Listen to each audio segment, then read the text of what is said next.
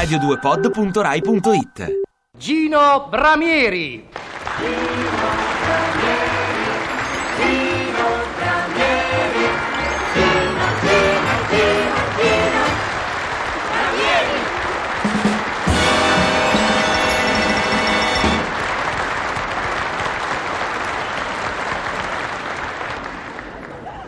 Beh, signori, se vedeste Bramieri stamattina rimarreste di stucco. Sì, sì, è in costume, pensate. Sì, signori, in costume da...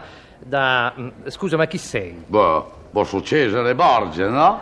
Ma Cesare Borgia chi? Beh, ma scherzegna. Cesare Borgia, della famiglia celeberrima dei Borgia, figlio a Rodrigo e da Vanozze Catanei, nipote ad Alfonso e a di lui sorella casata Lanzol.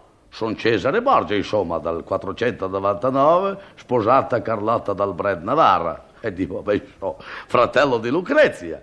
Lucrezia chi? Ma come Lucrezia? Ma Lucrezia Borgia, no? Sorbole, ma qui non sapete nulla. Lucrezia Borgia, in congiure d'intrighi ben destra e quinci di reputazione ben sinistra. E non so se avete notato la battutina, tanto per cominciare. Ma perché che donna era questa Lucrezia? Boh, ma era una donna eccezionale e sì? mio d'oro di esserle fratello. Magari eh, avrà avuto qualche difetto, ma in cucina bisognava lasciarla stare. Ed infatti io lì la lasciavo e andavo a mangiare all'osteria. Perché che faceva? Beh, ma lo sanno anche le pargole, no? Sofisticava i cibi e sofisticava lì si vede che chi ne manducava, vero, ne moriva. Beh, vabbè, questo succede anche oggi. Oh, eh. sì, d'accordo, ma, il brevetto resta a Lucrezia. Ah, ah, in tutta Frere, in tutta Ferrara erano famose le sue tagliatelle al burro, sugo e stringhina. La sua omeletta al curaro flambé piaceva a tutti da morire. E infatti morivano tutti. Ne bastava un boccone e si restava... Secchi, oh, sciorbole, che pranzi quelli di Lucrezia.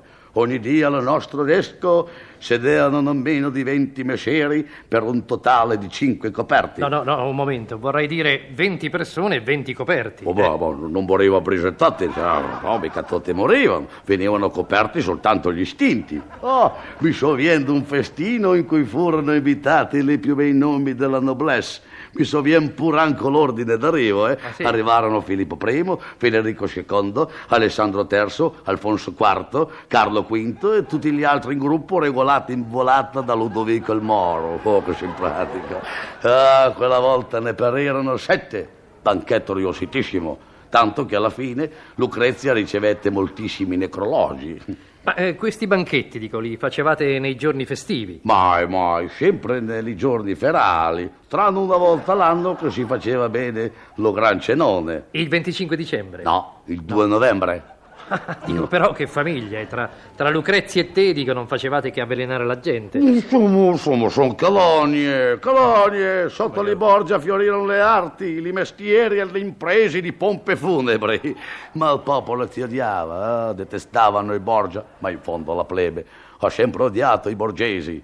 Del resto noi ignoravamo la plebe e continuavamo nei nostri gaudi e nei nostri solazzi.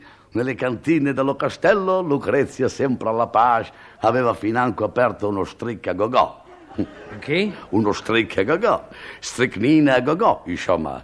Organizzavamo del veleno party che si protraevano fino all'alba. Ah, dolce vita, eh? Boh, scherzegna, vorrei dire dolce morte. Avevamo abitué da tutte le regioni, sai, ah, venivano il Nick Machiavelli da Firenze, il Giangi Sforza da Milano e il Little Tony da Messina. Little Tony da Messina. Antonello da Messina, no? Il caricaturista. Ah, sì. Oh, che bei tempi. E Lucrezia, che squisita ospite che l'era. Che perfetta donna di cassa. No, vorrei dire di casa. No, no, di cassa, cassa da Marta. Ah, di donne come lei ne nasce una ogni mille anni, per fortuna. E pensare che alcuni storici più tardi cercarono di rivalutarla spacciandola per un'eroina, ma furono tutti arrestati per spaccio d'eroina. Ah, ah, ah. beh, buon scherzegno.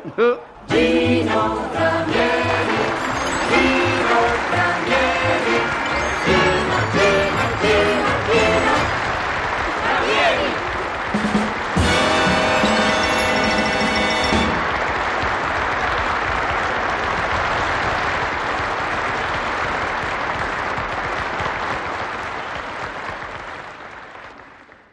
Ti piace Radio 2? Seguici su Twitter e Facebook.